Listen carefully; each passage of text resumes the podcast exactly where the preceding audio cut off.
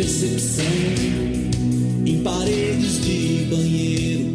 Olá, galera! Começando mais um Agamenon, vocês estão ouvindo aí uma melodia que talvez já seja relativamente familiar, porque de fato ela já pintou aqui pelo por esse, eh, aqui no nosso quadro, não sei se é exatamente aqui no Agamenon ou em algum podcast, mas vocês já ouviram a melodia de O Exército de um Homem Só em alguns em algum dos nossos programas, e vocês estão ouvindo agora, na verdade, O Exército de um Homem Só 2. Aí eu vou até pedir ajuda de Fred Figueiredo, que é doutor em engenheiros do Havaí. Eu só fiz as primeiras cadeiras, né? É, e, Fred, é do mesmo álbum, né? O Papa é Pop, as, as duas são do mesmo álbum, né? Isso, são do mesmo álbum. E com o tempo, o Humberto juntou as letras. Não, quando ele faz os shows hoje, se tornou uma música só. Ah, bom, então faz muito mais sentido. O Papa é Pop é um dos meus álbuns favoritos, se eu não me engano, é o de Fred, né? E o meu vem vem a ser. Não. Várias o meu é Revolta dos Dandes. Ah, é verdade. Eu, gosto mais de várias variáveis. Você gosta mais de Revolta dos Dandes. E aí o Papa Pop, que já, já foi um, um disco de grande sucesso do, do Engenheiros do Havaí, né, Fred? É, tirou da segunda pra primeira divisão. No linguajar futebol, do futebol. do rock and roll brasileiro, né? Bom, é, nos anos. No, no, nos anos 90, com, com esse. É disco de 90, é, com esse... é 1990, né? É, exatamente. Ele é é, no final de 89, início de 90. E esse disco é, transformou Engenheiros naquele ano no, na moda da época, naquela, naquela, na música que todo mundo ouve, né? Independentemente de ser rock, de ser o que for, porque foram três, três hits em sequência, que foi Era um Garoto, o próprio Paper Pop e Pra Ser Sincero e deu uma catapultada assim nacional na banda. E gerou Nossa, também gente... boa parte da boa parte das pessoas que odeiam os engenheiros, porque os engenheiros têm é não, não é só isso, porque muita gente torce o nariz pros engenheiros e boa parte é por causa desse disco. Porque esse disco ele muda um pouco, ele realmente como como traz a, a letra, é um disco mais pop, é um disco que mexe um pouquinho com, com sessões eletrônicas e tem alguma ironia que também não foi muito bem percebida, porque o Pop é Pop, a música, ela é uma grande ironia, né? O refrão é, é a partir tentando reproduzir um jingle publicitário. Só que ela não foi interpretada assim, ela foi interpretada como se o refrão fosse apenas um refrão. E tem uma ironia guardada aí que não. Então, foi bem, bem criticado pela, pelo, pela ala mais cult que até então os engenheiros frequentavam, né? Não, não que fosse uma banda cult, mas era uma banda brasileira nova, com três discos e um ao vivo. E era tratada sem essa, sem essa história de ame ou deixa, como acabou acontecendo nos anos 90, e que hoje normalizou. Hoje não tem mais isso, não. Isso a nova geração não, não, não incorporou. Hoje finalmente se tornou simplesmente uma banda normal. Tem quem gosta, tem quem não gosta, mas não tem essa coisa de ah, a pior banda do Brasil ou é a melhor banda do Brasil. Hoje é só uma banda como quase todas as outras. Hoje é um cara, né? Hoje é um cara, né, pô? Sim. É. Mas até mesmo a, a, percepção do trabalho, não só o que o Humberto segue hoje, que é basicamente a mesma coisa, mas a percepção do trabalho, a nova geração que consome, não consome com esses muros, não, que as revistas dos anos 80 criavam, né? Porque, na verdade, quem definia tudo era bis, né? Achou que depois virou showbiz, depois voltou a ser bis de novo. Era, tinha uma força muito grande né, na cultura da música brasileira. Assim como os jornais, né? Que a resenha de um disco no jornal era coisa muito importante. É, acho que hoje, na música, nem tem um paralelo. No cinema é que talvez sites como Omelete e outros tenham um paralelo do quanto do, existia de peso nas críticas do, do, do, início dos anos 90, do final dos anos 80, era impressionante como era uma coisa que era levada a sério. Sem dúvida, Fred. O exemplo, exemplo que tu deu aí do Omelete, eu, eu não lembro a última vez que, que eu li uma crítica de uma, da imprensa tradicional, a grande imprensa, sobre um filme, da, pelo menos dos que eu gosto. É, eu acho. Omelete tem alguns outros sites também, concorrentes dele, mas assim, nessa mesma pegada, isso me basta. Porque você vê um nível de preparação muito maior, inclusive na análise. Não é o cara diz, a tua pauta hoje é falar sobre Vingadores de Guerra Infinita. Não, é uma galera que está se preparando há anos para ver esse filme, para sobre esse filme. Então, assim, é muito mais embasado. E, assim, na música, eu acho que. Na verdade, eu acho que em vários segmentos de entretenimento seguiu na mesma ordem. Tanto é que é, até e, coisa, e, e nichos menores, até com teatro, também tem espaço para esse tipo de coisa.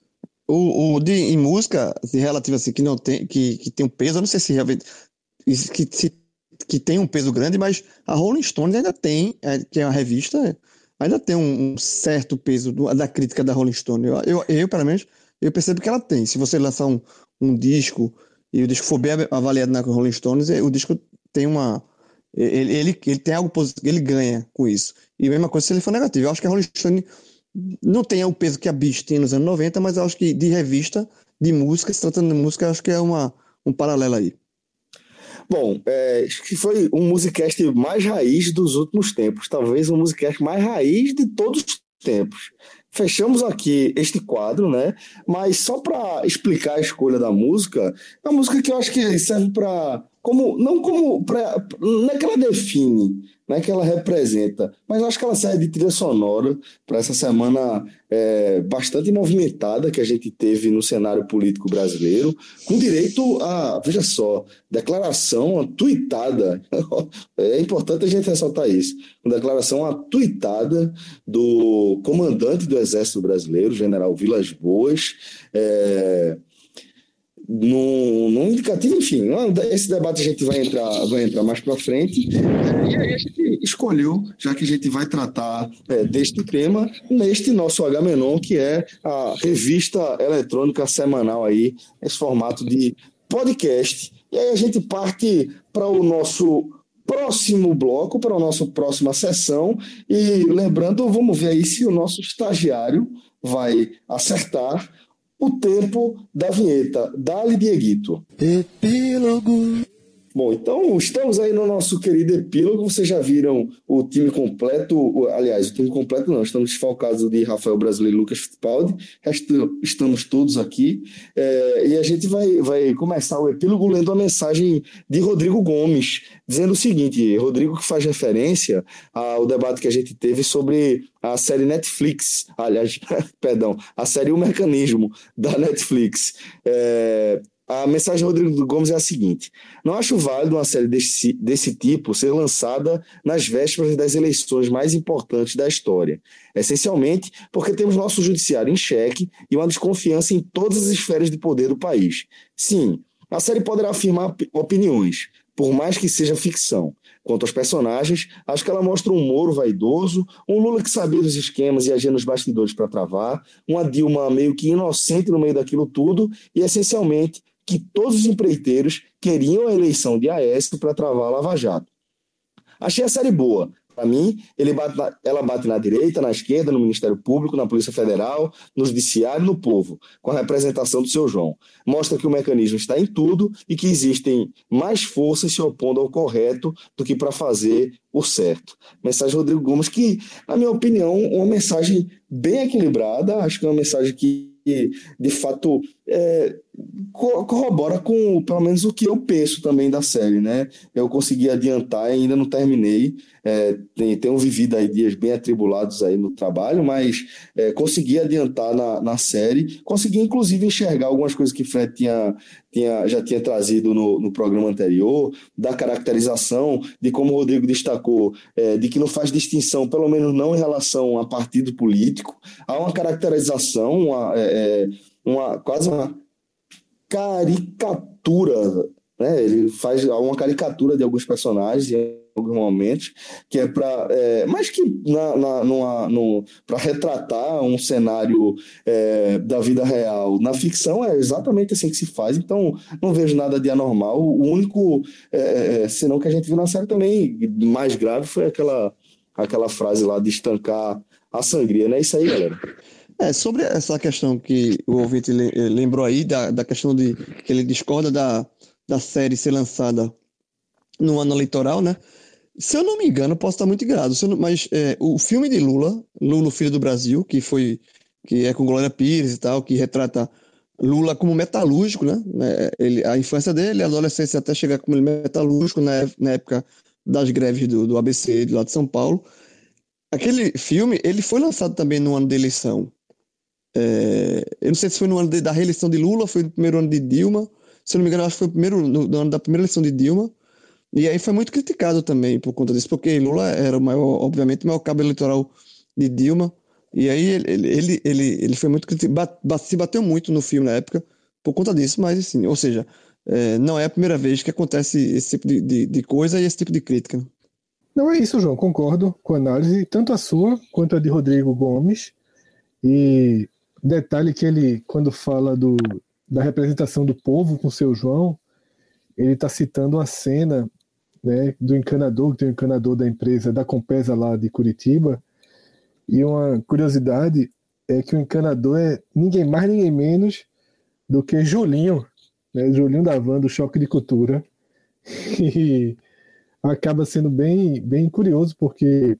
Representando a galera lá, né? Exatamente. Fica a série.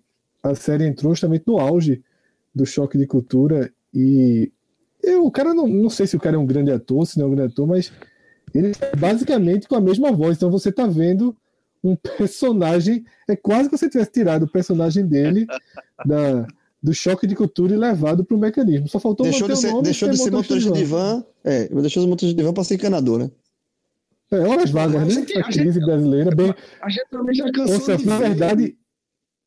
Celso, na verdade é a representação da crise brasileira na série, né? O cara é motorista de van e às vezes precisa fazer um bico encanador. E quantas vezes, quantas vezes a gente já viu aí é, é, personagem de, de matéria de TV que uma doida uma vez ela uma hora é nutricionista, depois ela é educadora física, depois ela é aluna de pilates, né? De vez em quando aparece uma dessa na, na internet que a galera faz uma compilação e joga um vídeo desse.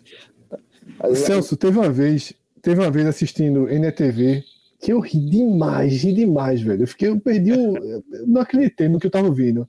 Tava numa daquelas filas de desemprego que a NTV do meio-dia faz, né? Ah. E aí você. Não sei se tu já visse esse quadro, não sei nem se ainda tem esse quadro, isso tem, tem já, anos e já anos. demais. Ia passando pela fila. É, é, ia passando pela fila e você faz o quê? Não, sou cabeleireira. E você, não, sou é, mecânico. Aí chegou para um cara. Aí o cara, e aí, você faz o quê? Não, pô, eu sou, sou mecânico, também mexo com eletricidade, serviços gerais, pintor, desenrolo também uma obra, sou, sou faxineiro, faz faxina, eu faço transporte, tenho um carro para fazer transporte, não sei o que, sou treinador de goleiro. ah, pô, o cara.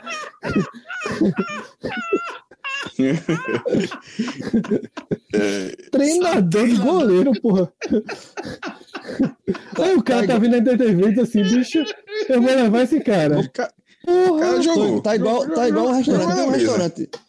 Tem um restaurante saindo ali de. Como quem sai do, do aeroporto pra boa viagem, você passa na frente do restaurante que é assim. Eu não sei é o nome dele, mas é. Xing Ling. Xing Ling. Comida japonesa, chinesa, feijoada, dobradinha, galeto. Meu irmão, é, é, é, o que, meu irmão? Tem tudo. A especialidade do restaurante tem tudo, meu irmão. É de feijoada, a comida chinesa, galeto, sushi. É, se for, se for no Espetos Gold, tá valendo, né? Que é rodíziozão e tal. Aí tem isso tudo misturado, é bonito. tu tá ligado que tinha, tu tá ligado que tinha um restaurante lá perto do jornal que uma sexta-feira eu comi feijoada e botei sushi dentro. Né?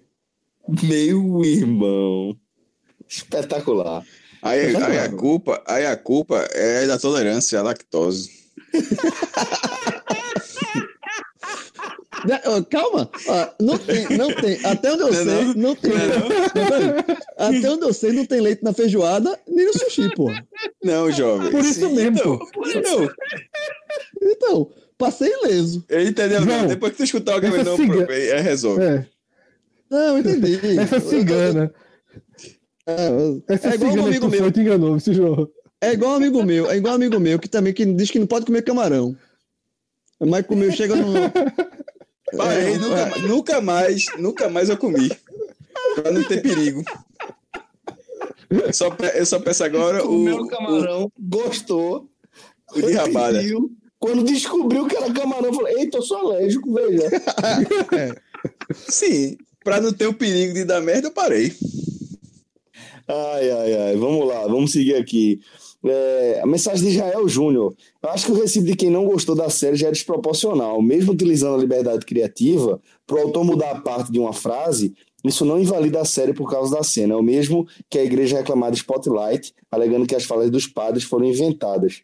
Que justamente que eu até comentei em relação à mensagem de Rodrigo Gomes, é, daquela questão da frase estancar a sangria ter sido atribuída a Lula quando na verdade ela foi proferida por, Jucá. Eu acho que aí, já nesse caso, é, é, é não dá para fazer uma comparação tão precisa com esse caso de Spotlight, porque os padres é, dizer que as falas dos padres foram, foram inventadas, é, ela tá assim, que sim, é, realmente, como as falas do padre teriam sido inventadas, relendo aqui a sua mensagem, dá para traçar esse paralelo, que no caso de Lula, a, a, a queixa que se faz é que teria sido atribuído a uma pessoa que está no, no, de um lado político oposto ao do autor da frase, né?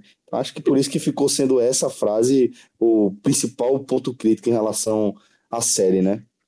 É, e, e é algo desnecessário. Como a gente já falou, a gente dito isso no próprio Agamenon é, passado, porque assim, é, a série, como qualquer coisa, qualquer obra de ficção, um filme, vai agradar e vai desagradar. E principalmente quando você trata de um assunto real que está em voga, né? Tá, tá acontecendo. Então, é óbvio que a série, e eu acho que, inclusive, quando se pensou em fazer essa série, tinha essa intenção também de, de dividir opiniões e tal. Isso é natural. Agora, essa frase em si, eu acho que era desnecessário, porque a série por si só ia dividir opiniões. E talvez, e, e obviamente, eu acho que isso também foi um motivo, foi um é, um objetivo do diretor.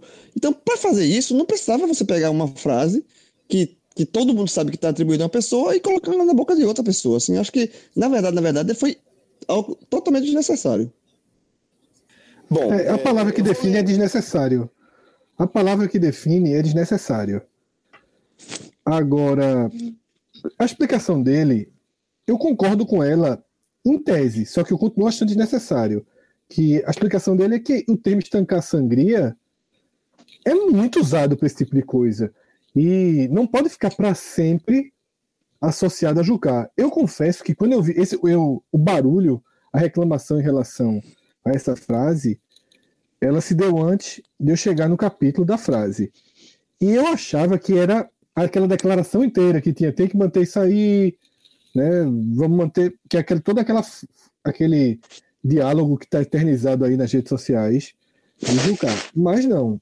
É só, é só a frase. Porém, mesmo assim, mesmo assim, é desnecessária, porque está muito recente. Eu acho que daqui a dois anos, a gente pode, dois, três, quatro anos, a gente pode voltar a usar estancar sangria e não lembrar de Jucá. Eu acho difícil, eu vou dar um exemplo. Quer ver? Tem frases que ficam muito marcantes pelo momento, pelo, pelo contexto ali. Estancar sangria ficou muito marcado pelo contexto, é, se a gente for analisar, que isso representava, na verdade, o cenário inteiro da Lava Jato descortinando a podridão e, e levando finalmente a galera é, do colarinho branco, como se diz, a, a justiça, como todos os demais, né? É, e a gente pode, mas é, é uma coisa tão marcante que se a gente for pensar, tem outra frase que é absolutamente coloquial, que hoje você pode usar ela ainda num contexto coloquial, mas é muito difícil você não associar o personagem que a proferiu em determinado momento. Quer ver um negócio? Vocês vão ter que me engolir. Pô, vocês vão ter que me engolir uma frase que ela era, ela era já é, coloquial antes de Zagalo proferir. Ela continua sendo coloquial, relativamente coloquial hoje, mas sempre que alguém falar, pelo menos para quem gosta de futebol, se associou ao futebol ali, na, naquele, naquele cenário, acaba marcando muito. Eu acho que por isso que, não sei se nesse contexto de ser algo tão marcante quanto essa crise política do Brasil e algo tão representativo, a gente algum dia vai dissociar o estancar a sangria de Jucá, entendeu, Fred? Concordo, Celso, concordo. Assim, é o que eu falei. Eu acho que daqui a um tempo poderia, poder, poderia voltar, porque é uma frase muito, muito utilizada, mas sua explicação eu acho que ela é bem, bem sólida.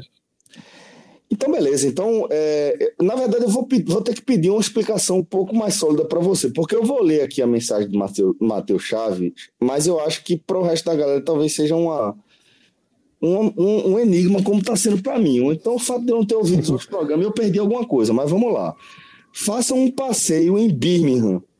Eu, eu tô me sentindo meio que uma música de, de Djavan ou de Zé Cabaleiro em algum momento, mas vamos lá. Façam um passeio em Birmingham, porque a turma está assistindo, viu? Conta onde você está, o que está achando. Chegou no nível de colocar bilhões em espera. By order of the Peak Blinders. Cresceu. A mensagem de Matheus Chaves, que eu de fato tentei decifrar aqui, mas não consegui.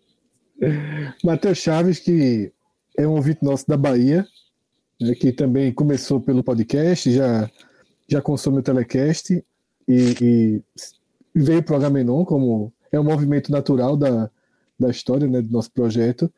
E ele se refere, Celso, justamente à série Pink Blinders, né? Que eu indiquei a dois programas, cheguei a comentar de novo. E quando ele fala, faça um passeio por Birmingham, Birmingham, porra, que todo mundo entendeu, né? Um passeio, pronto. Por lá. É, é, é porque é justamente a cidade inglesa em que se passa a maior parte da série, Londres também, também é retratada. E é sensacional.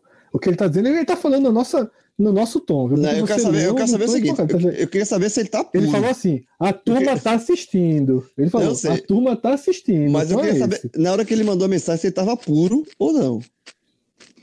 Tá puro, tá puro. E a série é fantástica. E, de fato, eu, eu cheguei, eu tô na, na, no quarto episódio da terceira temporada. São quatro temporadas. E eu cheguei naquela fase de diminuir a velocidade porque Vai economizar. A tá se abrindo aí. Tem, tem, alguém, tem alguém chorando de rir com o que eu não sei. Mas, mas eu cheguei na fase. Sou eu, pô. É. Ei, irmão. Veja, já que você é gaminão, eu posso falar.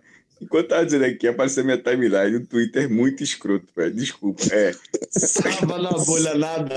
Cenas gringas com produtos. Irmão, olha o Twitter. Cenas é, ah, gringas vi, com é produtos brasileiros. É. Meu irmão, aí eu tava vendo. É muito aqui, bom. Aí, aí tem um que é só tipo cena de filme famoso.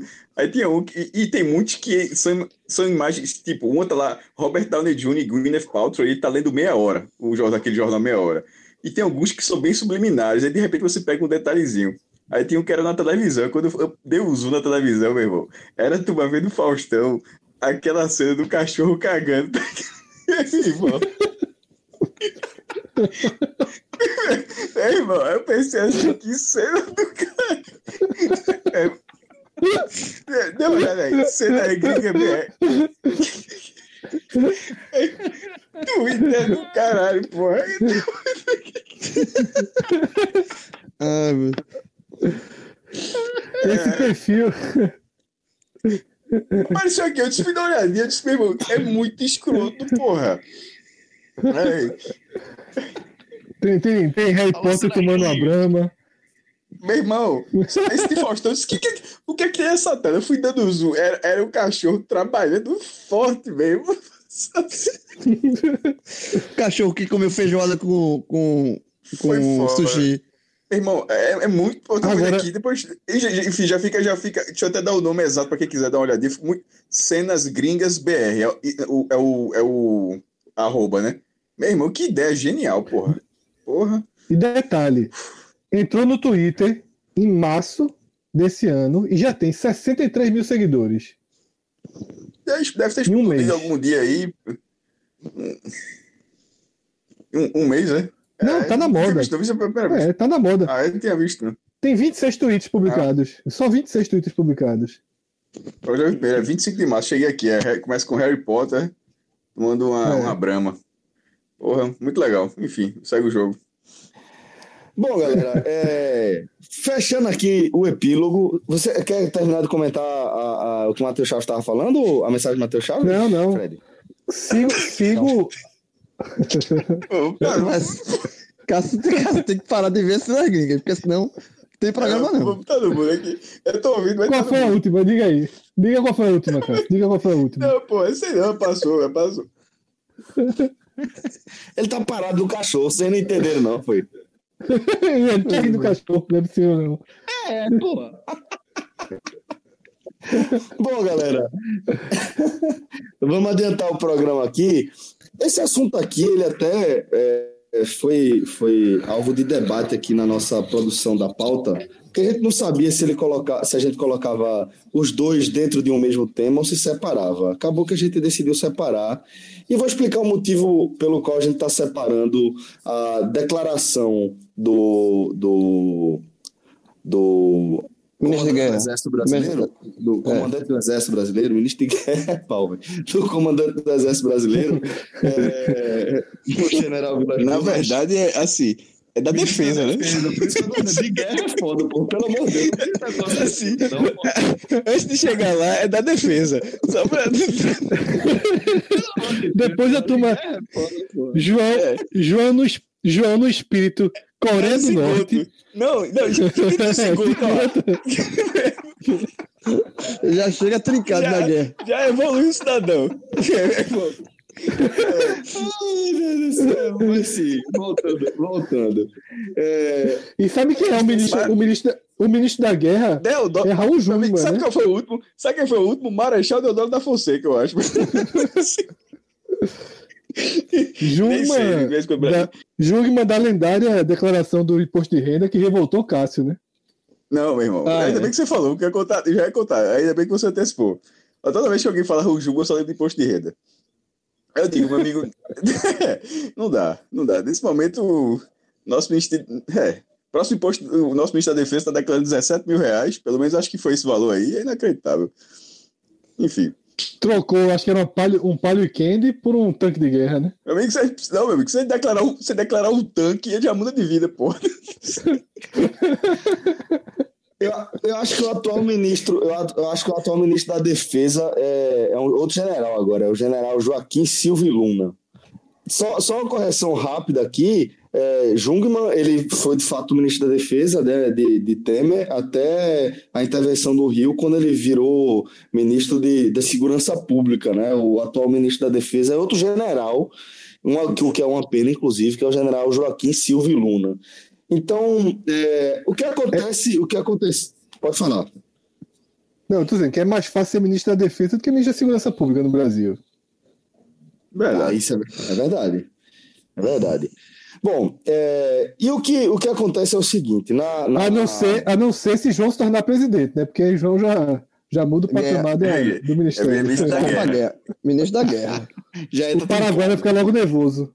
O Paraguai e Bolívia tremem viu, com o João ministro, da presidente. defesa, ministro da Defesa, ele bota a faixa de ramba e vira ministro da guerra, né? O Brasil ia fazer sei- guerra com quem, meu Deus do céu? Anexar o Bolívia ou feio, né? Paraguai? Esse Bolívia ou eu- Paraguai? Qualquer coisa. Ou Uruguai, qualquer coisa além disso é bom. Não, de- é deixa, o Uruguai, deixa, Uruguai, deixa Uruguai em paz. Não, Só resta lá, né, João? É, deixa lá. Vai ser meu. É, meu ser você exilar.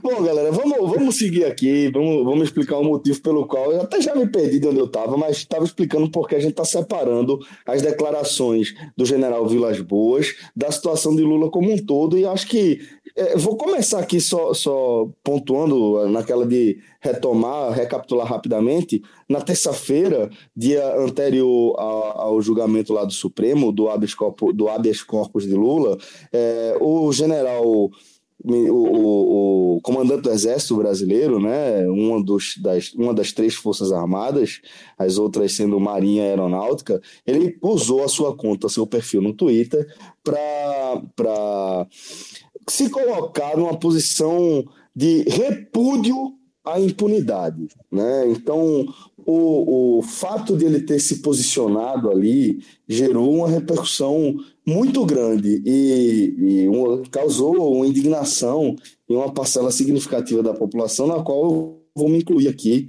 é, e explicar o motivo pelo qual eu me incluo nesse grupo e já explicar porque também eu acho que é importante a gente separar uma história da outra.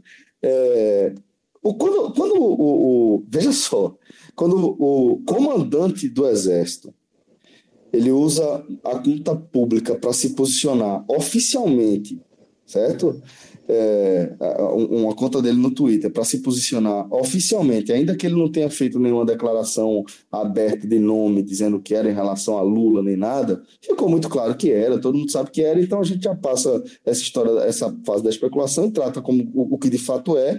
E a gente, eu pelo menos encaro com, com muita preocupação, porque é, eu acho que, que o comandante das Forças Armadas ele não tem que se meter, ele não tem que emitir a opinião dele é, num cenário como esse. Não é para isso que as Forças Armadas foram criadas, não é exatamente a este tipo de, de, de, de é, proteger os interesses do, do, da nação que a, a, as Forças Armadas foram criadas.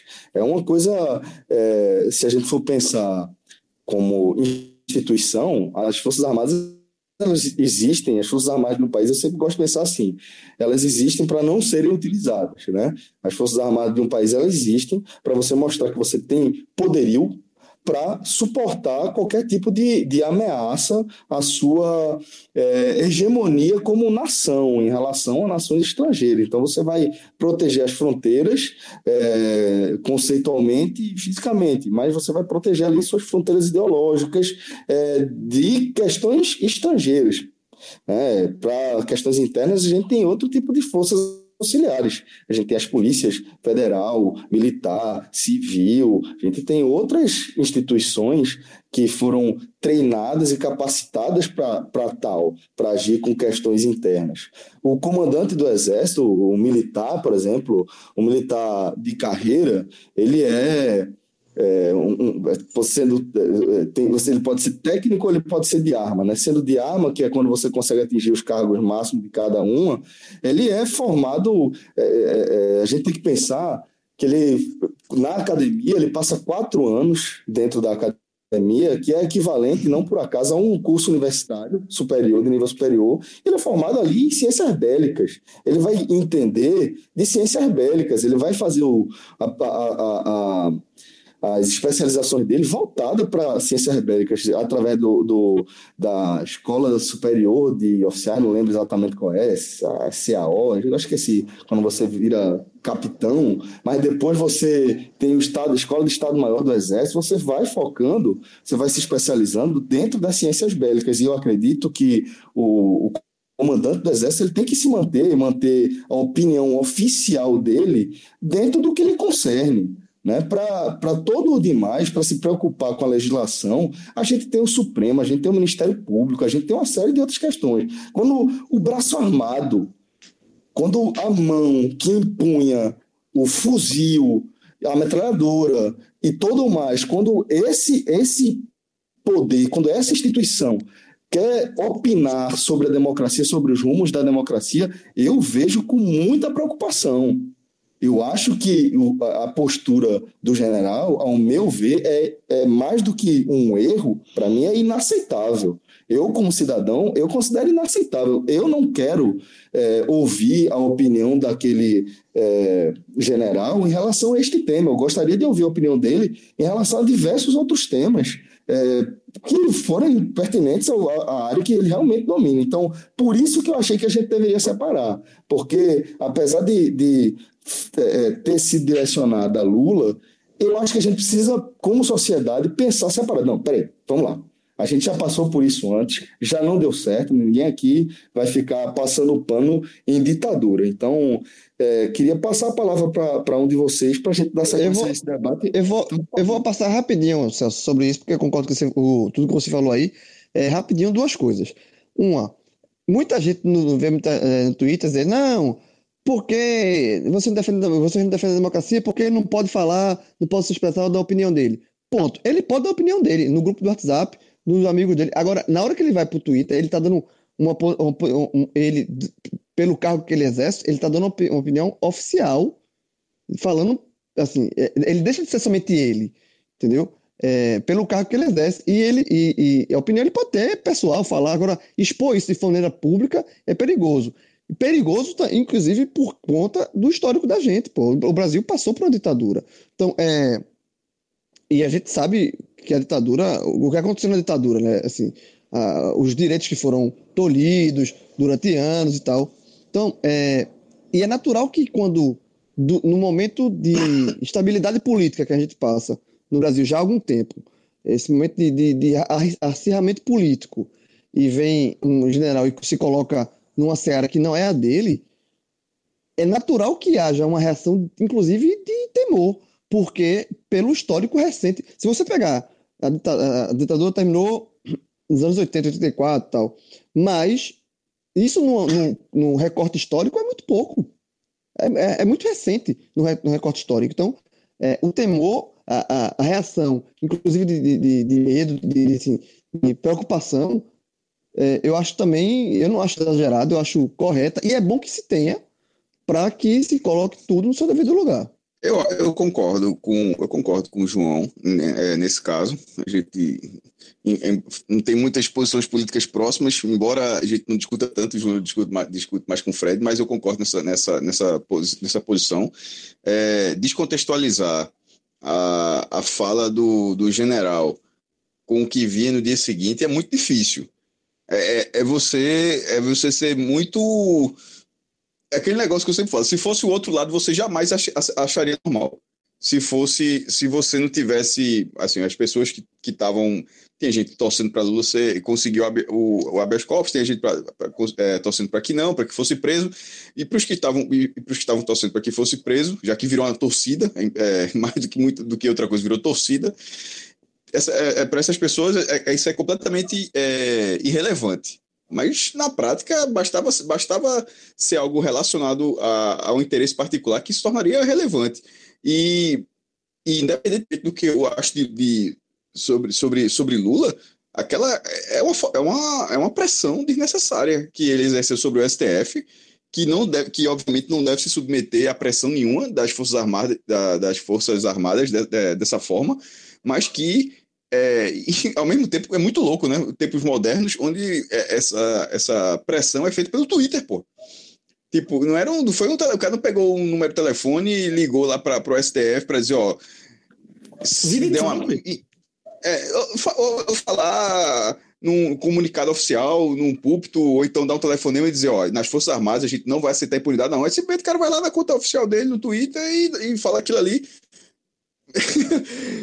É, e todo. E, e, não, mas é a conta dele, pode falar o que quiser. Porra, não, não pode falar o que quiser. Tem, tem alguns limites, pô.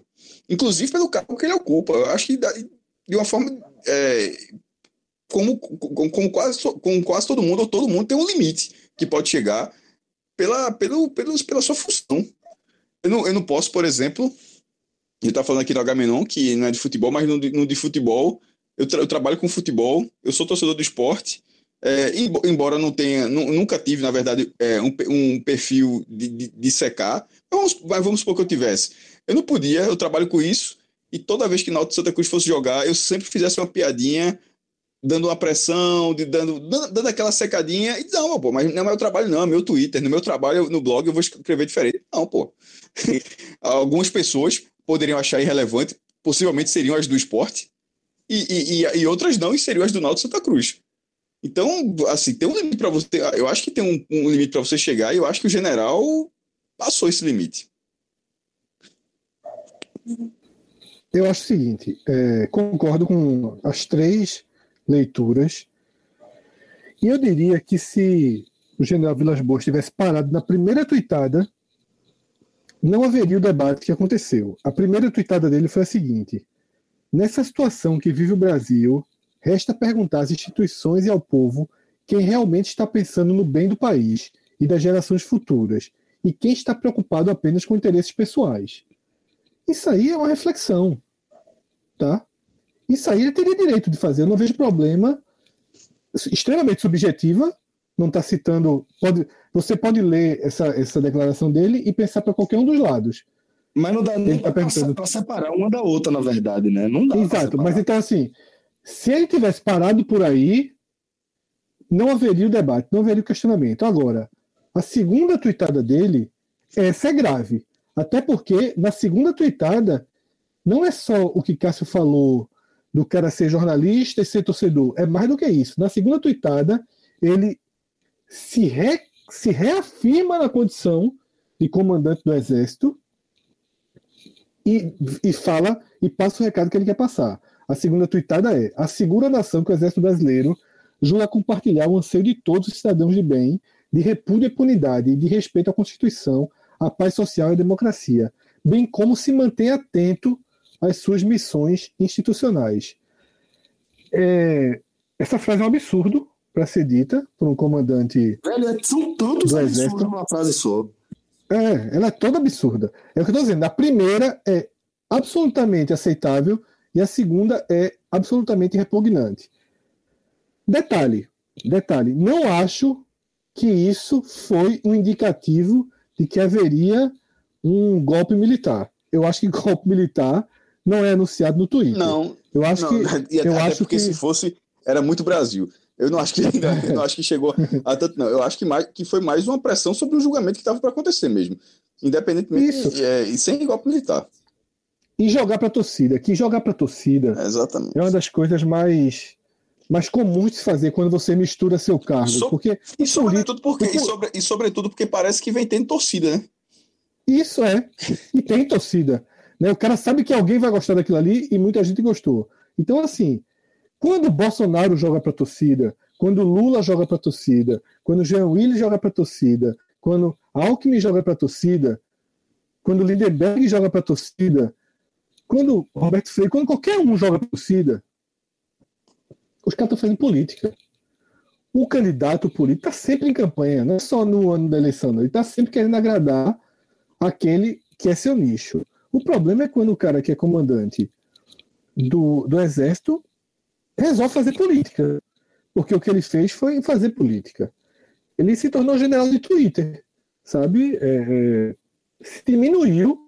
E detalhe, para mim foi extremamente burro pro que ele queria. Porque eu não acho que a tweetada dele tenha mudado em absolutamente nada o voto dos ministros, até porque todos os ministros já estavam com, voto, com os votos prontos na semana passada. Todos os ministros votaram exatamente da forma que os entendimentos anteriores deles já haviam sido apresentados, ou seja, não teve nenhuma surpresa.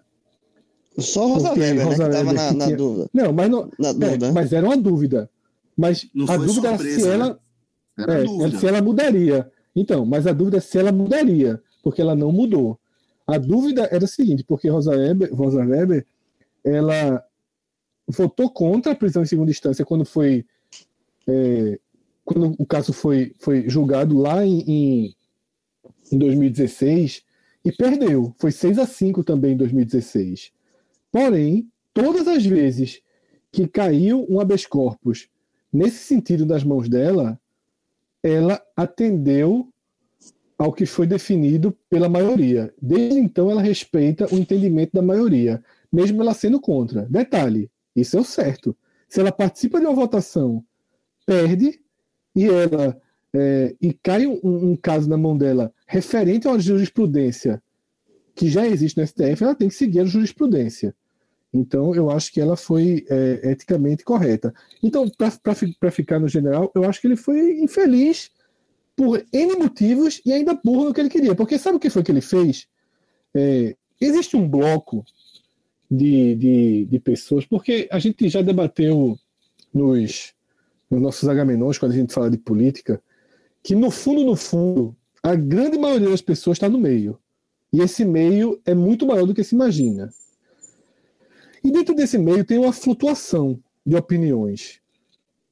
E quando o general ele dá uma declaração dessa, o que é que acontece? Quem está calado, quem está assistindo de forma mais distante, ou até, ou até quem torce para que Lula não seja preso intimamente, mas não quer, tem um constrangimento de assumir isso publicamente, porque é normal, tá? Assim como tem gente que torce para Lula ser preso e não quer assumir isso publicamente. É normal, porque essas pessoas do meio, elas têm suas é, essas pessoas do meio, elas têm suas opiniões, mas não querem fazer dessas opiniões uma bandeira.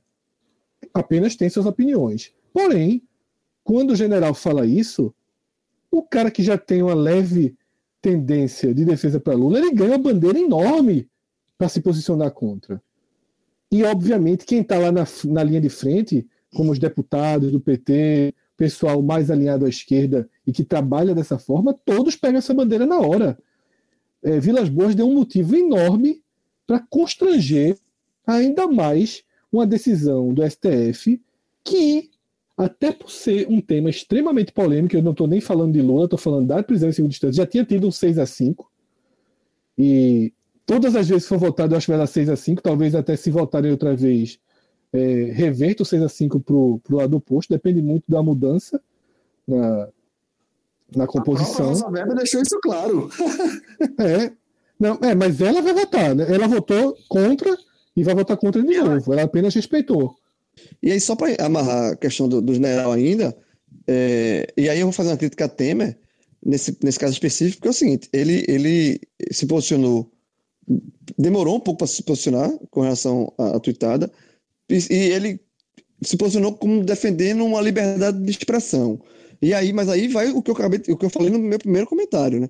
Não é questão de liberdade de expressão, é o cargo que ele ocupa, ele está se metendo na seara, o general está se metendo na seara que não é a dele. Se ele tem liberdade de expressão, dizendo, ele pode falar. Dizendo que ele é general, que ele é comandante. Exatamente. Então, assim, Deixa liberdade de expressão, ele pode ter liberdade de expressão falar com o Temer, assim, no, no, dentro da sala, ó, oh, Temer, isso aí, assim, ou, ou no grupo do WhatsApp, alguma coisa assim. Mas, publicamente, quando ele se posiciona, ele se posiciona em nome do Ministério da Defesa.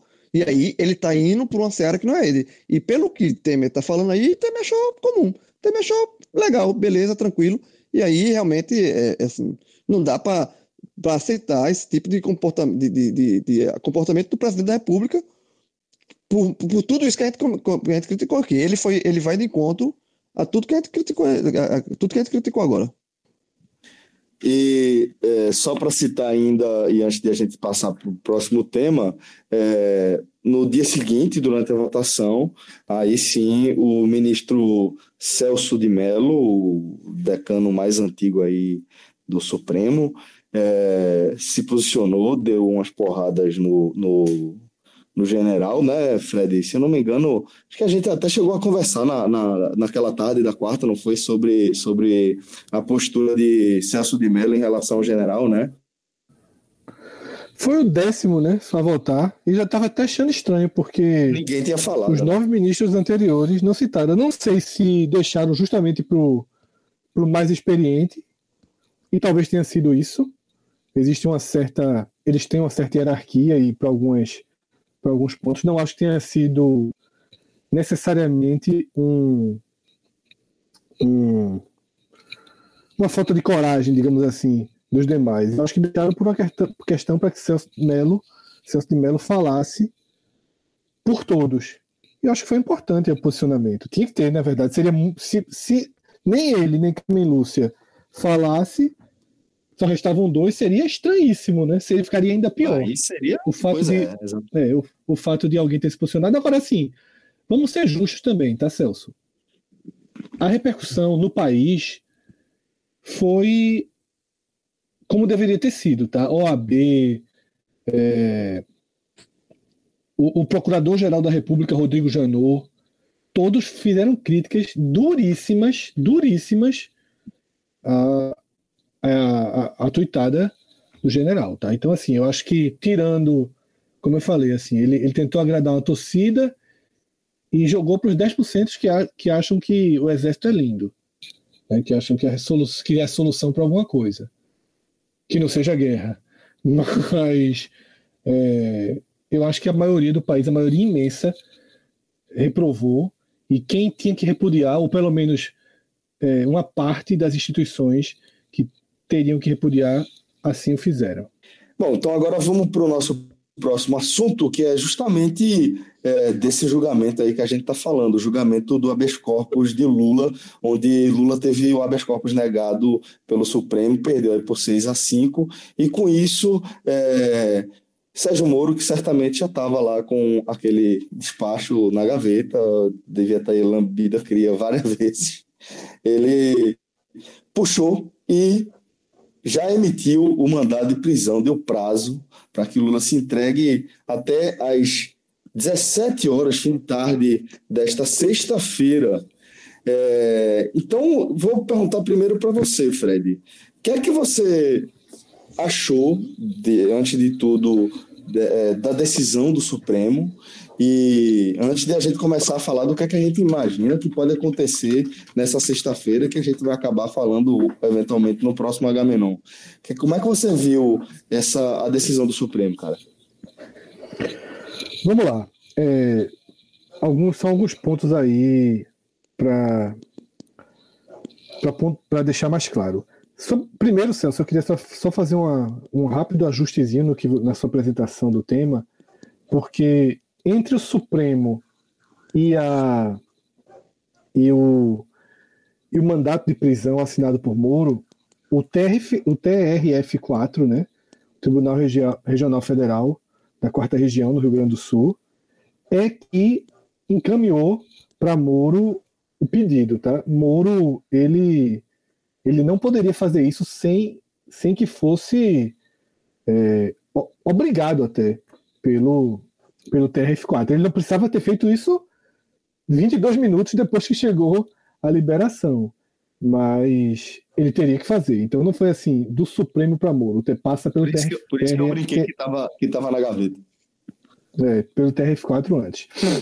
Sobre a, a decisão do Supremo, é, é muito difícil que nós quatro aqui, jornalistas, a gente uma opinião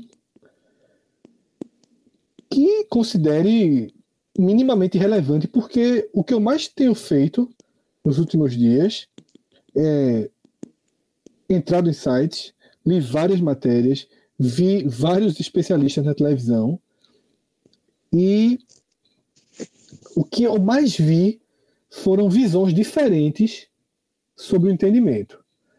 Dependendo é, da linha política do site, ou mesmo jornal, é, sites como o Nexo, né, o Nexo Jornal, que para mim hoje é uma referência, coloca dois, você tem sempre duas pessoas com visões diferentes, especialistas, é, juristas renomados. Eu, particularmente, e até por ser o mais comum na, na imensa maioria dos países, eu acho que o condenado em segunda instância ele tem que ser preso.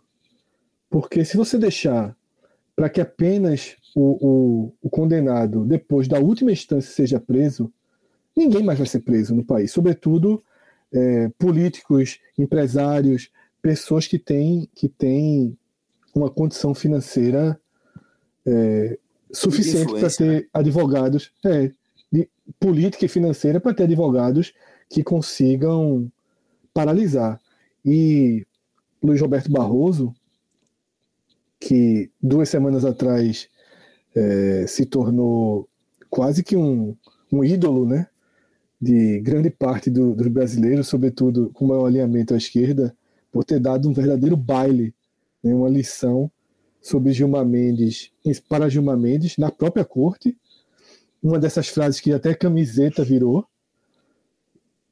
Ele foi um dos que votou contra o habeas corpus. E ele usou três exemplos. Usou o exemplo de um político, um jornalista e de um jogador de futebol, que foi Edmundo. E ele citou o caso de Edmundo, que alcoolizado causou um acidente que morreram três pessoas. E quando o caso chegou no STJ, os advogados de, de Edmundo conseguiram 21 ações que impediram o andamento, que foram tornando aquele rito muito lento e até o momento que o crime prescreveu. E para mim foi o voto que teve maior peso, maior repercussão nas redes sociais. Eu acho que ele foi contundente. Ele foi um pouco um pouco populista também no voto, mas facilitou que os leigos assistindo tivessem um entendimento. E ele citou isso. Não só Edmundo está impune, como a, como a família das, as famílias das três vítimas ligam a televisão e assistem ele comentando o jogo normalmente. Então, independentemente da questão de Lula, e o próprio Barroso diz isso, Barroso ele chega a dizer o seguinte: eu não estudei o processo de condenação de Lula na primeira instância, nem na segunda. Porque não é isso que está sendo discutido.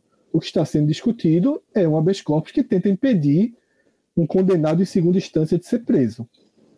É, e essa é a linha que eu, que eu acho mais, mais aceitável também. E tem um, um, um número que, para mim, é um número que tem que ser levado em consideração, porque nesse, nesses tempos de pastoril né, do Brasil azul e vermelho, então eu acho até que o pastoril está acabando, porque tem um azul quase preto agora, né, e um vermelho também quase marrom. É, é, então já não é, já não é mais um, um país tão dividido em duas cores. Eu acho que o fato de que dos seis votos contra o habeas corpus terem vindo de cinco deles de ministros indicados por Dilma e Lula, isso tem uma representatividade, tá? Porque Gilmar Mendes, que foi indicado por FHC, votou a favor de Lula, né? grosseiramente falando, porque na verdade cá entre nós, o que Gilmar Mendes quer não é salvar Lula, é salvar o que vem pela frente. Porque na hora que você você aceitasse o habeas corpus de Lula, criava-se assim uma jurisprudência e todos os condenados em segunda instância automaticamente começariam a sair das prisões e aqueles que, que estão sendo julgados ganhariam aí 10 anos, 8 anos, sei lá quanto tempo a mais. Então essa é a minha visão. Para começar é, se atendo apenas ao, ao julgamento do Supremo, sem até voltar para os méritos da prisão de Lula ou não, eu acho que a decisão foi acertada mas não sou entendedor, é uma visão apenas de quem, de quem leu, de quem procurou, e levei muito em conta saber que na maioria dos países, na imensa maioria dos países, funciona dessa forma, e o fato de que cinco ministros indicados por presidentes do PT tiveram esse entendimento. Isso para mim mostra que, apesar de muita contestação, eu acho que pelo menos a maioria ali do, dos ministros, não estou dizendo que foram os seis que fizeram isso tiveram esse posicionamento, nem os cinco do outro. Mas eu acho que, somando os 11, a maioria votou pelo que realmente acredita é, judicialmente. Maestro, é, queria ouvir também a sua opinião em relação disso aí. Como é que você se sentiu em relação a tudo que você estava vendo? Que análise você fez de até do, da, da, do consumo de informação em torno do, do, do julgamento em si? Primeiro ponto, quando a gente fala jornalista, de vez em quando as pessoas é, exigem uma preparação sobre qualquer assunto. É, o jornalista não é exatamente isso, não. O jornalista, é, ele pode até, em determinada área, ele ser pautado para fazer uma cobertura sobre qualquer assunto, mas isso não transformará de forma alguma em especialista sobre aquilo. Ele tentará ao máximo ouvir as, o maior número de partes possíveis para transformar, para contar uma história. E com o tempo ele consegue se aproximar dessa, desse papel de, de, de uma análise mais crítica quando ele vai é, se firmando numa determinada área. Que naturalmente não é a minha essa. Eu estou fazendo isso tudo para deixar as ressalvas. Então, eu, eu acompanhei é, esse julgamento, embora o STF tenha ficado na minha pauta há, pouco tempo, né? Mas não foi, não, não foi. Era um caso muito mais simples em tese, apesar de ter durado 30 anos. Mas é, nesse, nesse, nesse caso, o que me chamou a atenção, assim, sobre, sobre a decisão, e aí que eu estou falando, deixando bem claro, não tem o viés do direito nessa parte, era só, só como, como cidadão é, vendo a, a, maior corte do país decidir algo. E, a, e o julgamento terminar 6 a 5. A gente estava na sala do, do, do na, na, na, redação do POD, e eu, eu, eu achei curioso como, de repente, o STF, que é feita matérias constitucionais, um 6 a 5 definiu um negócio, um, algo desse tipo. Aí Fred bateu muito na tela. Eu tentei explicar a seguinte, a questão. É, pense em algo muito grave, algo que mudasse a vida de todo o país. Eu dei o seguinte exemplo. A partir de agora, o trânsito brasileiro vai ser. A gente vai, o STF vai decidir se o trânsito, brasileiro vai ser igual ao trânsito britânico, que é invertido. O, a, o volante é do lado direito, as faixas, as faixas são invertidas, ou seja, é uma loucura. Não é um, um 6 x 5 é meio louco, né, velho? Um negócio desse tamanho era para ser um 11 x 0 Tipo, ó, meu irmão, se não for unanimidade, não muda, não. Uma, uma, uma gravidade. Então, uma, uma gravidade desse tamanho, não. Então me chamou a atenção como, é, embora democraticamente foi, teve a maioria, mas que fosse uma vantagem tão pequena de, de a ponto de você não achar que, que a justiça não foi plenamente feita. Isso eu estou falando, deixando bem claro, como um cidadão observando um julgamento desse porte. Eu digo, porra de 11, 5 não concordam com aquilo. Por causa de um, aquilo é a verdade absoluta. É meio. Eu, eu, bem, é, é, a lei. Foi não teria como ser, né, Cássio? Porque simetricamente também daria a mesma sensação. Como é que é, como é, que é Fred? E, e, nem teria como ser diferente, porque se tivesse sido o entendimento contrário, também no 6 a 5 a sensação seria a mesma, né? Não, de qualquer lado, de qualquer lado, que assim, que a corte, a corte, a maior corte do país, ela, ela fica, ela, ela ficar completamente dividida, significa que aquela jurisprudência ela está muito tênue sobre, sobre o que se decidiu. Ah, eu, eu, acho que o entendimento, eu tô, isso eu estou falando em situações maiores, eu estou falando em, em, muito mais do que, o, é, do que esse julgamento, do que se prende ou não prende na segunda instância, mas indo mais além disso. Afinal, só... ô Cássio, afinal mudar, mudar a faixa do trânsito que a gente dirige é muito mais importante do que uma prisão de um político, Veja, né? Mudar a faixa do trânsito ia ser foda. Meu irmão, do, não é do Recife, não, viu? É, é o cara, é, é do. É, é a BR-101 todinha do outro lado. Não é muito fácil, não. O cara. Não sei se a turma chega, não. Mas enfim, se fosse 6 a 5 eu ficaria puto. E o pior, Cássio, é o seguinte, que como esse, esse julgamento aconteceu em 2016, né? O primeiro. Ah, um, Fred, foi desculpa, só, só, Fred, só, só um Não, só, só, terminar rapidinho. Não, só, só terminar aqui, vai ser bem rápido. Fala. Como foi 6 a 5 em 2016, há, uma, há um, um, um desejo enorme e um movimento para que seja de novo discutido. Não, com, não com, com pano, como pano de fundo do HC de Lula, mas como tema principal. O então, problema é que vai ser discutido de novo. É, o problema é que vai ser discutido de novo, vai dar 6 a 5 de novo, seja para qual for o lado, talvez a tendência é que se for discutido de novo, mude o entendimento, mas continuará sendo extremamente frágil por ter sido 6 a 5 Claro. E agora, claro. e, capa nós, e capa nós, se só, mudar de novo. E capa nós, um, se, tivesse julgamento fala. e mudar de novo, por exemplo, é, se for 6 a 5 agora, depois desse rebuliço todo, dessa prisão de Lula, porque quer queira que não, é, é, uma, é uma prisão. Outro lado dessa vez. Aí, aí, meu amigo, imagina o bafafá que vai estar. Tá, porque aí você aí vai dizer, tá vendo? Quando foi pra prender Lula, sei o que, agora mudou. Aí, assim. Não, mas é. João, e, deixa, ele, deixa eu só ele, agora, pra, pra não ficar muito pra trás. Porque senão ele seria solto. Ele seria solto. Veja, o que eu tava, aí, o que eu estava dizendo é o seguinte: primeiro, é, acredito, acredito, tenho convicção que isso é, é, extrema, é absolutamente normal. Só que é, é, um julgamento desse tipo faz com que você assista esse julgamento. As pessoas, é, é, o cidadão comum não tem, não assiste muito julgamento desse tipo, não. Assim, ele vê o resultado. Assim, as pessoas ficarem diante da televisão vendo o voto de um ministro de quase uma hora ou mais de uma hora, isso não é normal, foi uma, uma situação atípica. Mas um, um, um, placar desse tamanho me, me parece absoluta, absolutamente normal na casa para quem acompanha mais.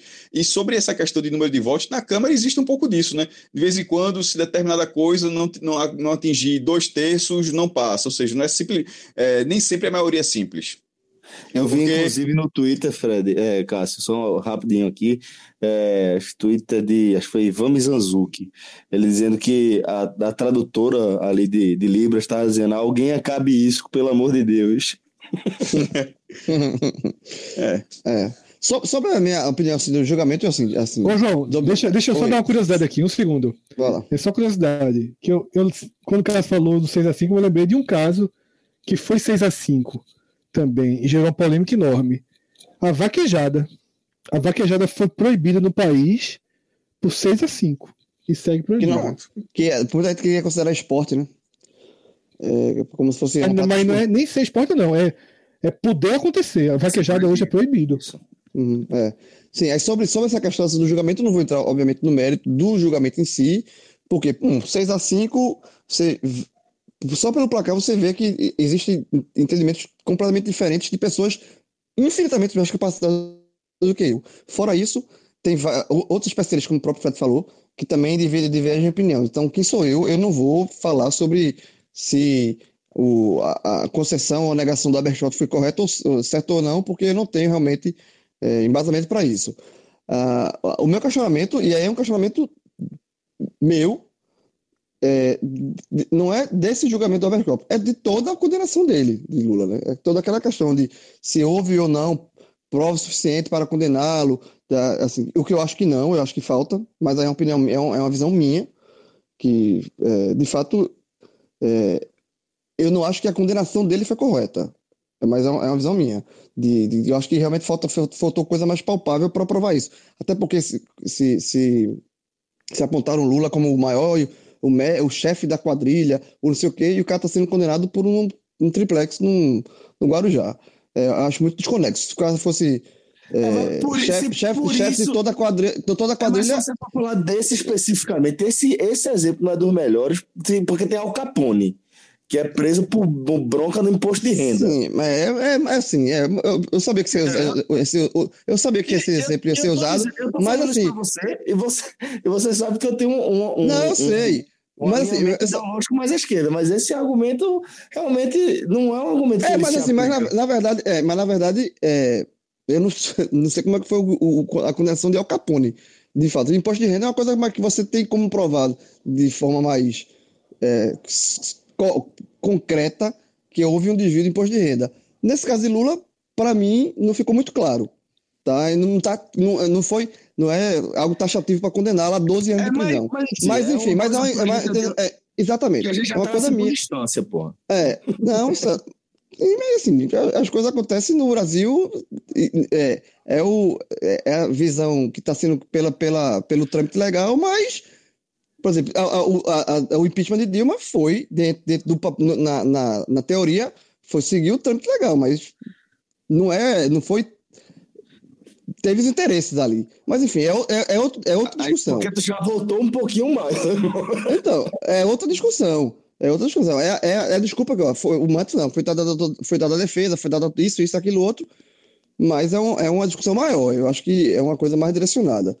É, e aí eu queria, eu, e aí eu queria, eu queria jogar para frente o seguinte: o que é que pode acontecer da figura de Lula ele preso?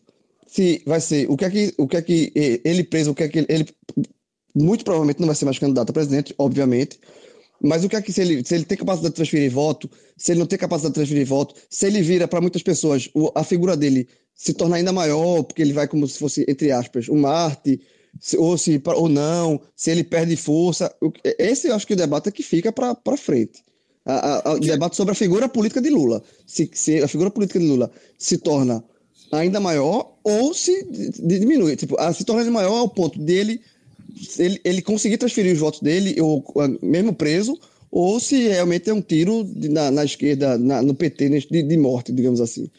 É, antes de a gente jogar tão para frente quanto João jogou, já que eu tinha comentado apenas sobre o, o que o Supremo decidiu, sem ter voltado sobre o que foi decidido na primeira e na segunda instância, e aí foi unânime, tá? Todas as decisões foram os votos unânimes.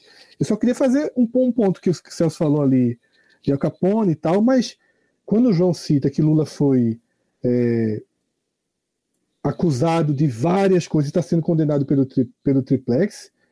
Mas não é que ele tenha sido. Rolando, né? É, não é que ele tenha sido inocentado nas outras. É que o triplex é a primeira que terminou. Mas ele tem mais sete processos. Tá? E ele já vem, de, vem com derrotas em alguns deles, inclusive aquela compra de caças, o, o sítio de Atibaia. Então, assim, ainda tem muita coisa pela frente né, que, que, em que Lula vai ser julgado sobre isso. Com relação às provas, eu já dei minha opinião da outra vez. Eu acho que, que é bem convincente. Mais do que isso, eu não sei como, como seria num crime de ocultação de patrimônio. Agora, se ele deveria ser preso ou não, aí sai um pouquinho da questão da justiça, porque logicamente deveria, se a justiça é, é, definiu, mas a gente volta para aquela questão de quem realmente é preso, quem não é. E aí é aquela, é, entra num debate que é um debate muito difícil de seguir, porque ele é muito ideológico, ele é muito. É, e por ser muito ideológico, ele também tem muita demagogia. É, muita gente vai dizer que é um injustiçado, que só persegue o PT, ainda que a maioria dos políticos presos no país com a Lava Jato não sejam do PT. Tá aí Cunha, Cabral, é, Gedel e, e outros para para dizer isso. Mas é isso, eu acho que quando a gente vai discutir mais as questões da prisão, elas vão desembocar sempre em, na visão de que de cada um tem de Lula, né, sobretudo de quem é, não dissocia a imagem é, de um representante legítimo da esquerda, de um presidente que teve um, um governo de avanços indiscutíveis no campo social e dissocia completamente a imagem do político que permitiu que Gedel fosse seu ministro, que colocou é, toda a cúpula do PMDB, que a gente trata aqui como o principal, é, é, o câncer da política brasileira dentro do poder. Como todos os antecessores que, dele. É, exatamente. Foi mais um, né, que como elegeu Cabral, tem uma foto que é uma foto impressionante, ele com Sérgio Cabral, com Pezão, com Crivella, todo mundo estava junto, com Cunha, todo o PMDB do Rio de Janeiro, que é esse essa pior face do PMDB brasileiro. É o PMDB ele todo, mesmo, né? todo. É, exatamente. Lula, Lula chegou a cogitar Sérgio Cabral como seu sucessor, né? ou até como sucessor de Dilma, se o rumo não tivesse mudado tanto. Então, assim, é, são dois Luiz Inácios. Né? O Luiz Inácio da simbologia de um presidente de, de indiscutíveis ganhos sociais, de um cara que se mostrou atento a uma parcela da população que não vinha sendo atendida, e um Luiz Inácio que jogou o jogo do poder da forma mais mais desprezível possível. E assim, e aí eu acho que é muito claro, é daí pra, eu acho que é muito claro que ele jogou. O quanto aí escalonar se ele é pior que Sérgio Cabral, se ele é pior que Gedel, se ele é igual ou pior do que Cunha, aí já fica muito difícil. Eu acho que ele é melhor do que uns e pior do que outros, mas ele faz parte do mesmo jogo. Como Eduardo Campos, inclusive, tanto que a refinaria Abreu e Lima é, é, faz parte do contexto, e também jogava o mesmo jogo. E ele era extremamente próximo. O dinheiro está todo em Pernambuco da refinaria, que é um dos pontos principais da Lava Jato. Eu acho que as, as, as evidências são, são bem, bem contundentes. Pois é, minha, minha é, preocupação é, é para onde isso caminha de fato, né? É imaginar, é, por exemplo, quando eu, como já me coloquei aqui algumas vezes, tenho uma ideologia bem mais à esquerda do que à direita, é, eu fico preocupado quando eu olho para o futuro da esquerda e falta um, um, alguém que carregue a bandeira da ideologia de um pensamento um pouco mais progressista, que é onde de fato eu tenho um pouco mais de alinhamento, um pensamento mais progressista do ponto de vista social. Do ponto de vista econômico, eu tenho uma visão muito mais ao centro, mais um pouco mais liberal. É, agora, a, a, em relação a, a Lula, eu, eu me preocupo é, como, como o questionamento de João em torno do que é que seria feito da imagem de Lula, tal, se ele é capaz de, de é, eleger alguém, de transferir voto para alguém. A gente sabe que Lula sai, o PT sempre sai lá com, com acho que é 15%, 25%, acho que é 15%, né? A base do PT no, no Brasil. De presidente. Lula tá, nas pesquisas é, tem mais de 20. Não, Lula é maior do que o Não. PT. Lula, assim, a figura Isso. do Lula é maior do que o PT. É. Lula larga, nas pesquisas que tem eleitoral, é 20, 21, 22, mas 25. De base é, 15, até né? mais do que isso. É, é. é mas tem, Lula a figura de Lula, é, Lula é maior do que o PT. Ele, ele é maior do que o PT, assim, de nome de, de voto. É maior do que o PT. Isso. É maior do que o PT, isso é, isso, é, isso é fato. Aí, assim, eu, é, teve, por exemplo. Inclusive, Celso, rapidinho, na, João, João foi até. João, João foi até. Foi até tímido aí, é, é perto de 30 com Lula. Tá? As pesquisas vêm dando perto de 30. Não que seja uma base sólida, porque ele é o nome mais conhecido. E todo mundo sabe que pesquisa um ano antes, oito meses antes, ela, mostra, ela destaca os nomes mais conhecidos. É, mas eu diria que o PT tem 15, 18 e Lula tem em torno 25. de 20. É, fechado com ele mesmo, né? É, 20, 25 por aí. Então agora vamos aguardar aí o que é que vai acontecer na tarde dessa sexta-feira, que certamente é, estaremos é, vendo a história ser feita aí em tempo real, essa imagem que certamente ficará eternizada. Então acompanhemos essa sexta-feira com bastante atenção. Vamos agora, galera, para uma outra sessão aqui do nosso H-Menon. Que não tem vinheta e por isso eu não entendi por que eu dei essa pausa. Quer que eu faça uma? Quer que eu faça uma? Vai, vai. Dicas.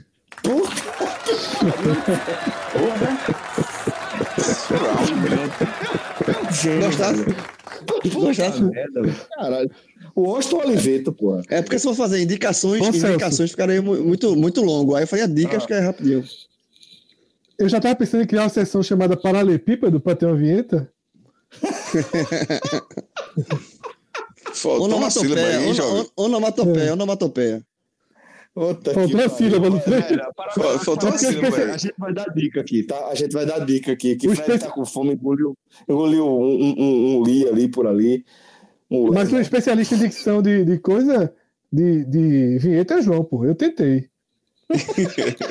Ó, Fred, se tu, essa coisa, nessa, fracassou, né? nessa, Cara, nessa parte de dicas, eh, João, se, tu, se tu indi- se tu indicar uma, uma série que tá passando, que é João, início deixa de de graça, investigação. João, não deixa de graça, não. O cara lhe chamou de especialista em dicção, meu irmão. Isso é uma clara ironia, porra. Assim, não deixa de. E o pior que não foi. E o pior que não foi. Vai cá, Não tu acha que foi. eu vou ficar chateado com isso, porra? Deixa, Fred, deixa de graça, não. Lula sendo Não, preso, não. ele vai ficar chateado com Eu, isso. tu acha que eu tô chateado? Tu, Fred já, eu e o Fred a gente já bateu. Eu tô, tu trocava, tu trocava. Eu tô- eu tô homem, deixando- eu tô tu trocava deixando. domingo a arena Não, pelo não, homem não. Deixa- Essa é a pergunta. pode prender, pode prender. Essa é a escolha mesmo. Sim ou não? Ok, A não. arena domingo pelo, pelo homem candidato, candidato trincado. Não, deixa falar, ó. Trincado em todos os santinhos do país. Tudo quanto é santinho colado, na, na- colado no poste. E aí? Não, de- não, deixa, deixa, deixa, deixa, deixa ele preso mesmo. Então, a gente, Aí eu largo, aí eu largo, aí, aí eu largo, aí eu largo. a gente acabou de concluir, então, que João é um cara de direita, né? Porque a gente já havia definido que João é um cara de esquerda na política e de direita no futebol. Na dividida, sobrou pra direita, né? Ou seja, pô, ou, se- ou seja a, a eleição do Lula tá pelo central. Tá pelo Vê central. só. Vê só, em 2004, em 2004, o homem era presidente. Caralho. Era presidente. Que estatística boa, hein, João. No primeiro mandato. Aqui tentando. Tem matéria amanhã? Tem, não. Tem matéria amanhã? Não, amanhã, amanhã tem uma matéria. ama- Amanhã tem uma matéria que. Que deu Buruçu da Copa do Nordeste. Fala, não. Deu Bom, mesmo. galera, vamos, Já vamos- foi, vamos né, meu irmão? Vamos lá, vamos, vamos tocar o, o, barco aqui, ó. É, mas, Cássio Zirpoli, tu, você já viu mesmo, de fato, esse jogador número um? Você gostou do Assisti. filme? Assisti. É, veja, a história é relativamente boba. ah, É um filme ficção e tal. Mas é muito bem feito. A história é boba no sentido de ser previsível. De, de você não vai ter uma, um, não tem, um, tem uma grande reflexão no final, uma, um grande plot twist, nada disso. É um filme bem linear. Porém, é um 3D absurdamente. Meu irmão, é 80%. Meu irmão, muito, se brincar, é mais do que isso. Os efeitos visuais do filme eles tomam conta. Eu tem 2 horas e 20, pelo menos foi o tempo que eu passei na sala. E se for 2 horas e 20 películas, bem que isso aí é, tem, tem o trailer também, né? Enfim, meu irmão, eu acho que uma hora e meia deve ser só de efeitos visuais, porque se passa dentro da realidade virtual, né? O filme se passa em 2045, com a população completamente in- inflada. Todo mundo tem acesso à internet ou a, a- redes sociais, dos mais pobres, todas as camadas, e praticamente todo mundo se, socia- eh, se socializa basicamente assim, em redes sociais, onde você tem seu avatar com infinitas possibilidades, como o próprio filme deixa claro. Se não me engano, foi eh, essa realidade é criada em 2027, ou seja, fica aparecendo, eh, fica pelo, pelo ano fica claro que era um cara um pouco contemporâneo da gente, ou até se brincar um pouco mais novo, enfim, um cara que sempre que cresceu com videogames, cresceu até com Atari e que de repente cria algo muito maior. Então, por causa disso tudo, fica muito é, fica óbvia a quantidade de referências da cultura pop, nerd, videogame, enfim, disso tudo que aparece no filme. Quando eu saí do filme, eu, dei uma tweetada que, assim, é, o filme brinca muito com isso, né?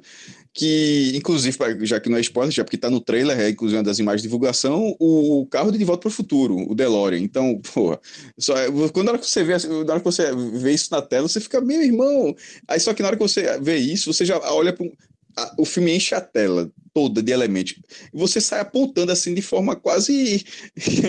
é, se bem que você estivesse assistindo sozinho, pela quantidade de referências que, que vai pipocando na tela. Aí eu, quando eu saí do filme, eu disse: Ó, meu irmão, deve ter mais de mil. Eu- deve ter cerca de mil. E talvez de forma. de forma literal, talvez seja isso. É uma infinidade.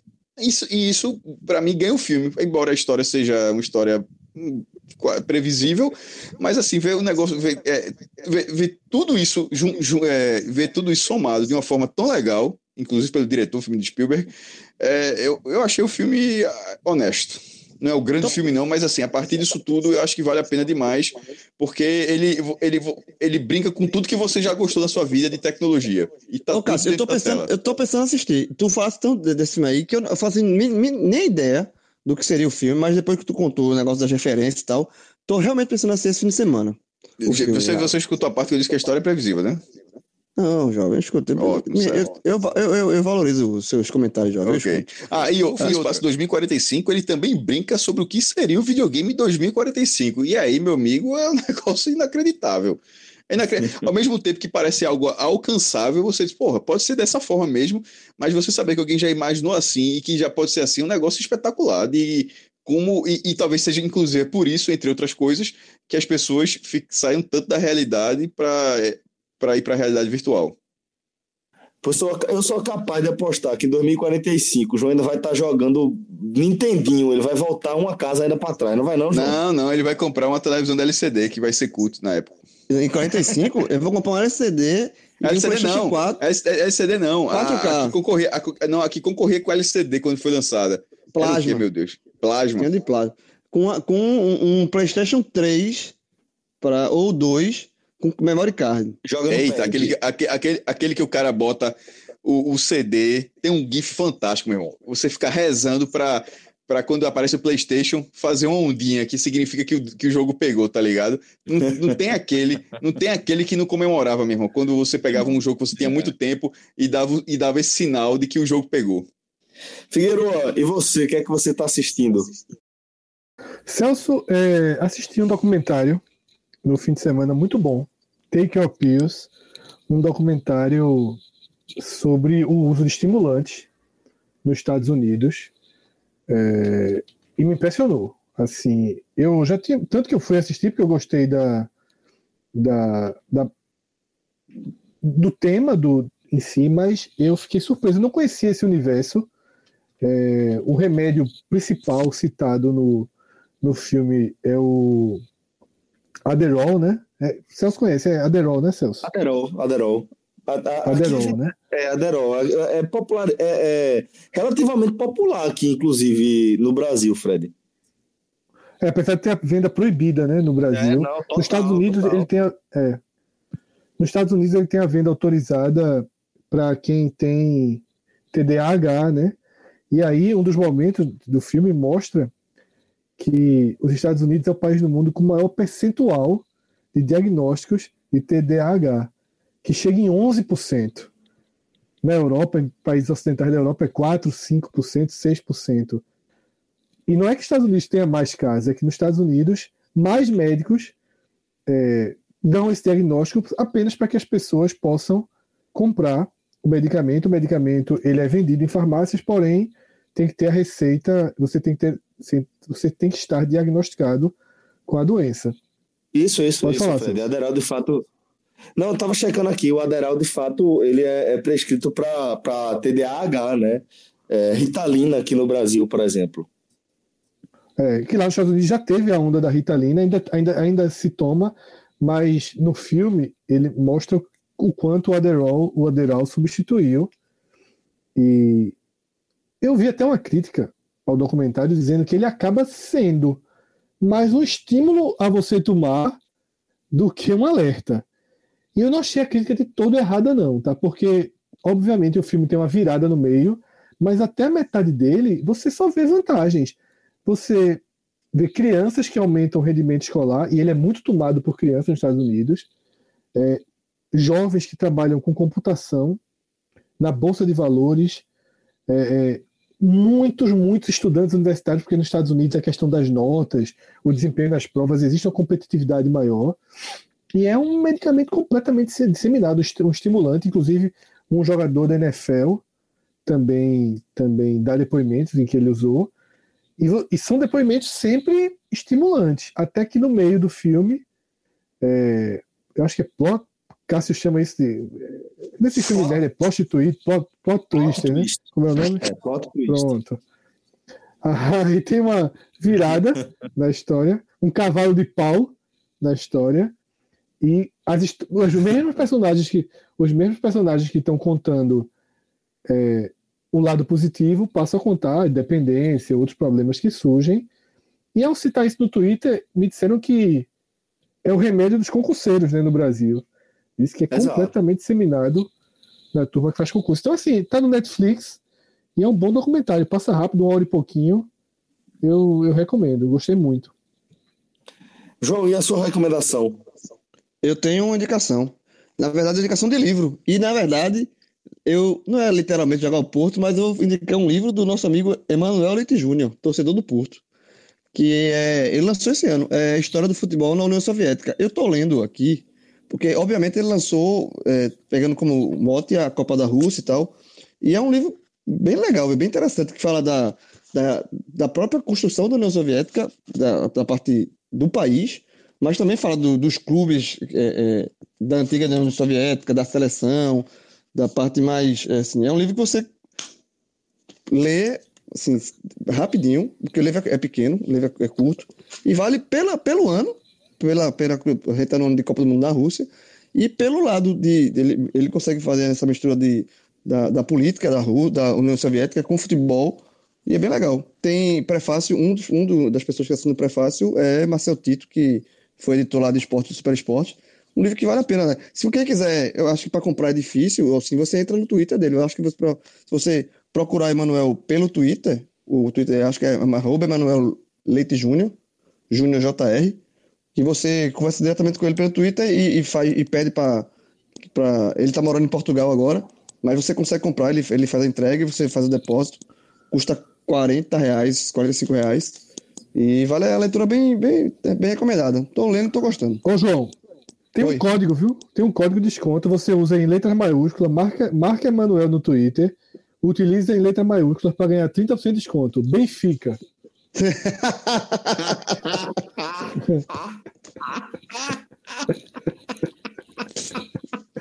Pô, essa, mano, Letras maiúsculas. pastelzinho Tava comprando pastelzinho de Belém, de Belém, numa, numa inocência. É foda.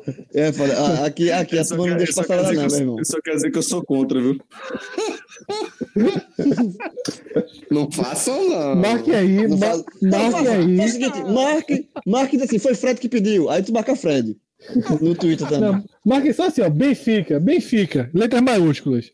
Benfica 45.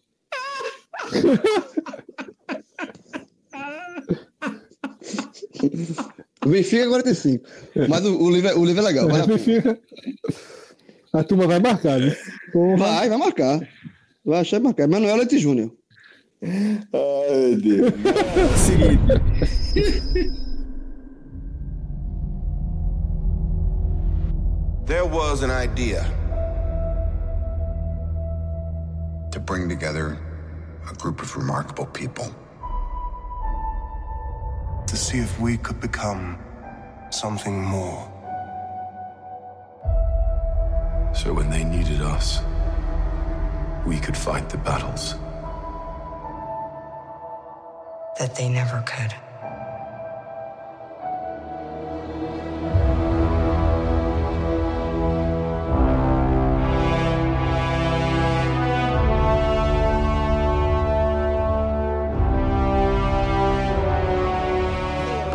Só, dia 26 de abril tá chegando e pra galera que é geek já sabe que essa data é a estreia dos Vingadores Guerra Infinita. E vejam só, a galera do site Host Geek nos convidou para assistir o filme numa sessão exclusiva e óbvio que, como é de praxe, a gente não pensa só na gente, a gente pensa também na galera e já, você já sabe, né? O que é que vai rolar sorteiozinho, uma vaga nessa sessão, com dois integrantes aqui do, do podcast 45 minutos. É, vai rolar tapa, inclusive, para decidir quem é que vai para essa sessão. E a minha dica é, tem a ver também com esse filme. Eu estou relendo aqui um dos livros da minha coleção, é A Ascensão de Thanos, certo? Fala como é que o Titã Louco se tornou esse vilão capaz de esmagar o cosmos com a palma da sua mão. Então, assim, é uma coletânea, na verdade, O, a história original ela é lançada em 2013 e a Panini lançou aqui no Brasil essa coletânea, né? Essa a coleção das. Acho que são quatro histórias, são quatro revistas. É, Para quem já está acostumado com aquele formato de, de, de livro de quadrinho, né? De coleção de, de história, de um compêndio de histórias, era um pouco mais fino que, o que, que normalmente. É, normalmente vem seis, sete, oito histórias, isso aqui vem quatro, é um pouco menos, é consideravelmente menos, mas é bem interessante porque traz a perspectiva de como é que Thanos se tornou esse super vilão que tá é, vai, vai dar uma suadeira aí certamente nos Vingadores. Fred, tô achando que você tá querendo falar aí alguma coisa sobre Thanos? Olha só, essa tapa eu não levo. Leva não? A turma tá dizendo que vai ter, vai ter briga de tapa? Eu vou só assistir. Se puderem marcar pelo menos pra eu assistir. Tô fechado com o João, hein? Se tiver tapa, eu sou com o João. Eu e o João, a gente só discorda na política. Eu voltei só pra dizer que eu vou treinar. viu? Estão falando de quê, porra? Puta que Sabe? pariu. Cássio, Cássio, Eu tava ouvindo, porra, mas Cássio. estão falando de quê? É que tem- tu visse um trem que passa por dentro de um prédio na China? Sim, O o que é que tem, mas o que é que tem a ver? O que é que tem a ver, Celso? O que o que é que tem a ver, Celso, falar de danos e, e tu falar isso? Eu não entendi, não. Qual é a relação? Diz aí, Escuta o porra. programa, jovem. Escuta o programa. Escuta, Escuta o programa. Quando, escuta- você escutar, você vai perceber. Thanos? O trem vai é pro a ver epílogo. Pô? Ó, sabe, sabe- isso aí que eu dei agora, sabe o que foi o nome disso? Plot twist. Entendi, não, de verdade. Falasse Thanos em algum momento passou batendo. Celso, a deixa. Acabou, porra. Eu quero saber só o negócio, meu irmão. Não quer contar, não conta, porra. Tomar no cu.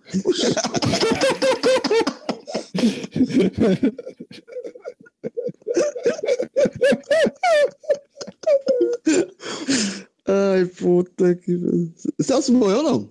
Tá vivo? Ou tá preso? Pronto, ó, estagiário. Pronto, seguinte, interessa agora. Dá o, dá, o, dá o tchau, termina aí o programa. O programa acabou, não vai tomar no cu, porra. Ok, então depois dessa, a gente acaba o programa por aqui. Abraço, Vai, galera. Abraço vai. do estagiário. Até a próxima. Ai!